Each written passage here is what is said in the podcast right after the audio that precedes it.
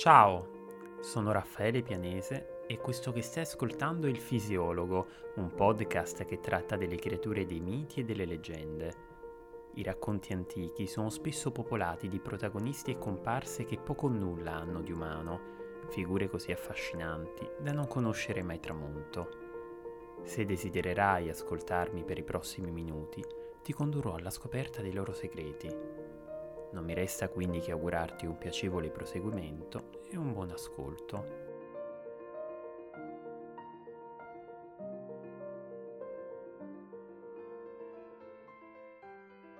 Come spiegato nella precedente puntata, gli oni sono spesso associati a dei pericolosi fenomeni naturali, i tuoni e i fulmini, verso le cui improvvise manifestazioni le persone provavano un forte terrore.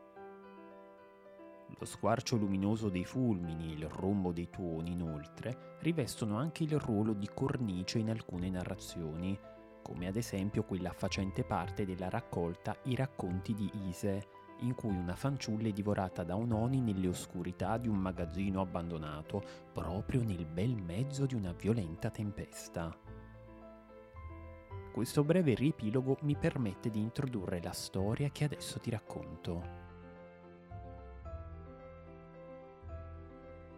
Attorno alla figura di Sugawara no Michizane, un poeta giapponese, gravita un'interessante leggenda che ha a che fare proprio con i fulmini e anche con gli oni. A causa di alcuni dissidi politici, Sugawara finì per essere esiliato nell'isola di Kyushu e trovò la morte nell'anno 903. Successivamente però sul palazzo imperiale si abbatterono numerose calamità siccità ed epidemie, inondazioni e una bacinante pioggia di fulmini. Alcune decadi più tardi, nel 955, un ragazzino affermò che lo spirito del poeta Sugawara si era trasformato in una divinità a capo dei demoni del tuono e che la corte imperiale avrebbe dovuto dedicargli un santuario per placarne la folle ira. Prima quindi Sugawara viene esiliato ricevendo un danno, poi sotto forma di spirito si vendica su chi gliel'ha inflitto e da ultimo viene placato con un'offerta. Tale motivo di offesa, di vendetta e di venerazione non è del tutto nuovo al mondo delle entità soprannaturali. Secondo il pensiero giapponese, se uno spirito non viene onorato con i giusti rituali e abbondantemente, esso si trasforma in uno yokai, termine con cui si designa un gruppo di creature soprannaturali, tra cui le peggiori sono senza dubbio gli oni.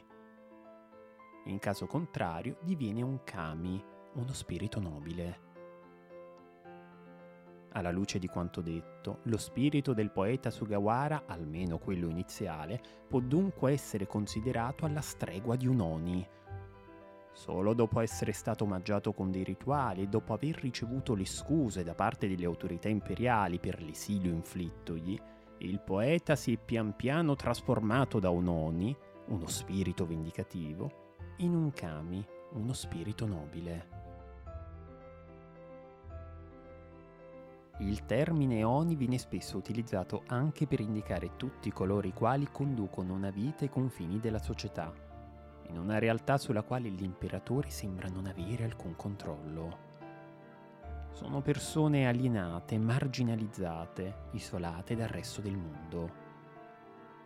Nella precedente puntata, ad esempio, ti ho parlato dell'opera teatrale Momishigari, in cui il guerriero Kureishige riceve dall'imperatore un ordine ben preciso, quello di andare sul monte Togakushi e di assoggettare l'Oni che lì vive. Ebbene, l'imperatore su questa creatura non ha alcun potere, tanti che si rivolge a un guerriero per eliminare la minaccia. Nell'antologia delle avventure del passato e del presente, un racconto mette in mostra un'altra caratteristica dell'Oni, la sua straordinaria determinazione. Sul monte Katsuragi vive un uomo dedito all'ascetismo, che un bel giorno viene convocato dall'imperatore con l'obiettivo di guarire sua moglie, colpita da una terribile malattia. l'asceta si mette subito al lavoro, ma a mano a mano che somministra alla paziente tutti i rimedi necessari, Galeotto il continuo contatto, se ne innamora perdutamente. Una volta fattale riacquistare la salute, accade l'irreparabile. L'uomo non riesce più a far tacere i suoi istinti e la ragione cede al desiderio. È così che con la mente obnubilata dalla passione viene colto in flagrante, catturato e gettato dalle guardie nelle prigioni. Nell'oscurità di una cella umida, lontano dalla donna di cui si è invaghito, l'asceta non si dà però per vinto e pronuncia un giuramento solenne. Si appresta a togliersi la vita, così da poter in futuro reincarnarsi in un Oni e possedere sessualmente la consorte del sovrano. Le parole sussurrate dall'uomo nell'ombra strisciano tra le mura del palazzo e in un attimo arrivano all'attenzione dell'imperatore, il quale terrorizzato che la maledizione possa sortire l'effetto desiderato, rilascia in fretta e furia il prigioniero e lo allontana dalla sua dimora. Pensava di salvarsi l'imperatore in questo modo. Pensava. Giunto di nuovo sul monte Katsuragi, l'asceta mette in atto il suo terribile piano. I giorni successivi li trascorre infatti non toccando cibo, finché privato delle forze viene colpito dalla morte. L'esito del giuramento si compie. L'uomo appare in tal modo dinanzi alla moglie dell'imperatore, ma delle sue precedenti fattezze non è rimasto nulla. Il corpo è divenuto possente, il fisico statuario, la bocca più ampia con denti più lunghi e aguzzi. La pelle ora è nera e gli occhi sono enormi. Seppur con un aspetto orripilante, l'asceta riesce lo stesso a sedurre la donna e come se ciò non fosse già abbastanza, giace con lei in pubblico, dinanzi all'espressione inorridita dell'imperatore, che nulla sembra poter fare per interrompere l'imbarazzante spettacolo. Come hai di sicuro avuto modo di notare, l'Oni presente nel racconto è mosso da una ferma determinazione, anzi è proprio questa volontà risoluta che favorisce la trasformazione dell'asceta nella terrifica creatura. Lo scrittore nipponico Kunio Yanagita, nell'opera Yama no Jinsei, letteralmente Vita sulla montagna, ci rende noto che alcuni bambini provvisti di denti sin dalla nascita erano conosciuti ai più con il nome di figli degli Oni. Yanagita cita poi alcuni documenti dei quali riporta le precise parole, proprio come queste che ora ti leggo. Un'usanza deplorevole in Giappone, dove un bambino nato con i denti è chiamato Onigo, figlio dell'Oni, ed è ucciso. Talvolta però, invece che essere condannato a morte, il povero bimbo veniva salvato per pietà e condotto a intraprendere una vita monastica, come si evince dalle lettere da Higashiyama, in cui un monaco buddista ha scritto quanto segue. Una giovane diede alla luce un bambino con dei denti. I vicini della donna, allora, le consigliarono di seppellire il neonato sulla montagna, consapevoli che si trattasse di un oni in fasce. La giovane giunse dunque da me ed io le proposi tale suggerimento, che il bambino avrebbe potuto essere inviato a un tempio per diventare un monaco. Morte, abbandono, o se si era fortunati un'esistenza monastica. Erano questi i destini che attendevano dietro l'angolo un onigo, un figlio dell'Oni. Arrivati a questo punto, dopo i numerosi esempi che ti ho riportato, di certo penserai che l'Oni è una creatura orribile, mostruosa, che sarebbe meglio non incontrare sulla propria strada. E in effetti hai ragione, ma solo in parte. Un Oni infatti non si riduce soltanto a un'entità maligna che mangia in un sol boccone le sue vittime, che violenta le donne dinanzi ai mariti o che inganna dei prodi guerrieri trasformandosi in una bella fanciulla. In talune occasioni esso porta addirittura fortuna e prosperità, o per meglio dire, la sua cacciata porta fortuna e prosperità. Durante lo Setsubun, il giorno che precede l'inizio della primavera, è usanza in Giappone che le persone gettino fuori dalle case sull'uscio dei fagioli, uno per ogni anno che possiedono, recitando tali parole. Oni wa soto, fuku wa uchi. Demoni fuori, fortuna dentro. E non è un caso che l'abbia recitata proprio così, perché la tradizione vuole che la prima parte sia letta ad alta voce, la seconda a bassa voce.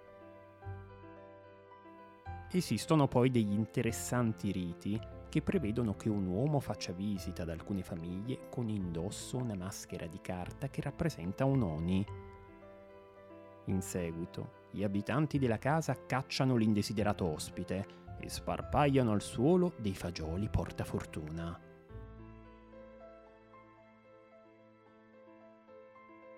In alcuni racconti gli oni appaiono anche come degli esseri poco astuti e abbastanza creduloni. Dalla terra dell'eterna giovinezza, un oni un giorno giunge in Giappone, desideroso di mangiare dei fagioli. Si reca dunque in una casa dove trova una donna sola, il cui marito è partito per un ritiro spirituale è di una bellezza tale che l'Oni se ne invaghisce all'istante. Al contrario, lei è profondamente atterrita dall'aspetto rivoltante del demone. Ritrovata la calma, la donna tenta però di volgere la situazione a suo favore e pronuncia le seguenti parole. Se mi ami sul serio, dammi il tuo tesoro. Accecato dall'amore, Loni non può che acconsentire e afferma I miei tesori sono un impermeabile dell'invisibilità fatto di paglia, un cappello dell'invisibilità e un martello che esaudisce dei desideri. E detto ciò, consegna l'impermeabile e il cappello a chi gli ha rubato il cuore. Non appena però la donna riceve tali ricchezze, caccia via di Casaloni a colpi di fagioli e pensare che il povero Oni aveva fatto tutto quel lungo viaggio solo per mangiare un piatto di legumi.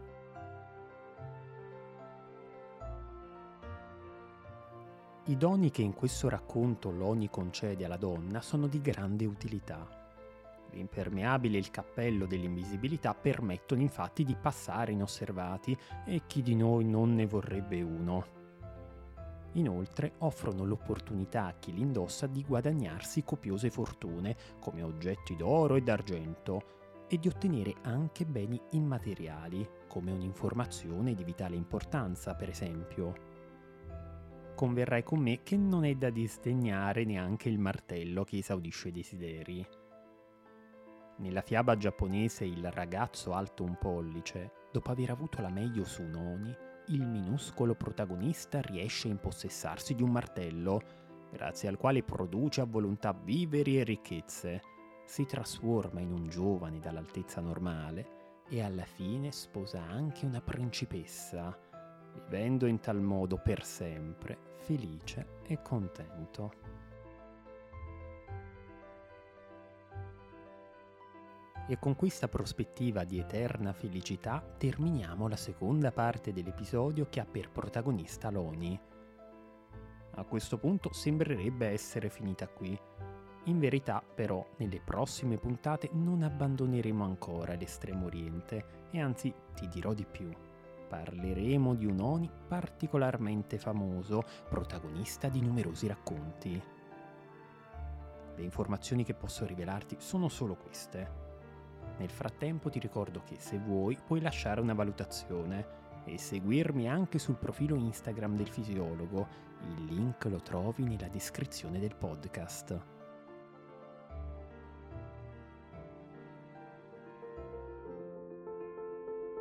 Caro ascoltatore, ti ringrazio per essere stato in mia compagnia e per aver seguito questa puntata del fisiologo Spero che il racconto che ti ho appena narrato sia stato di tuo gradimento.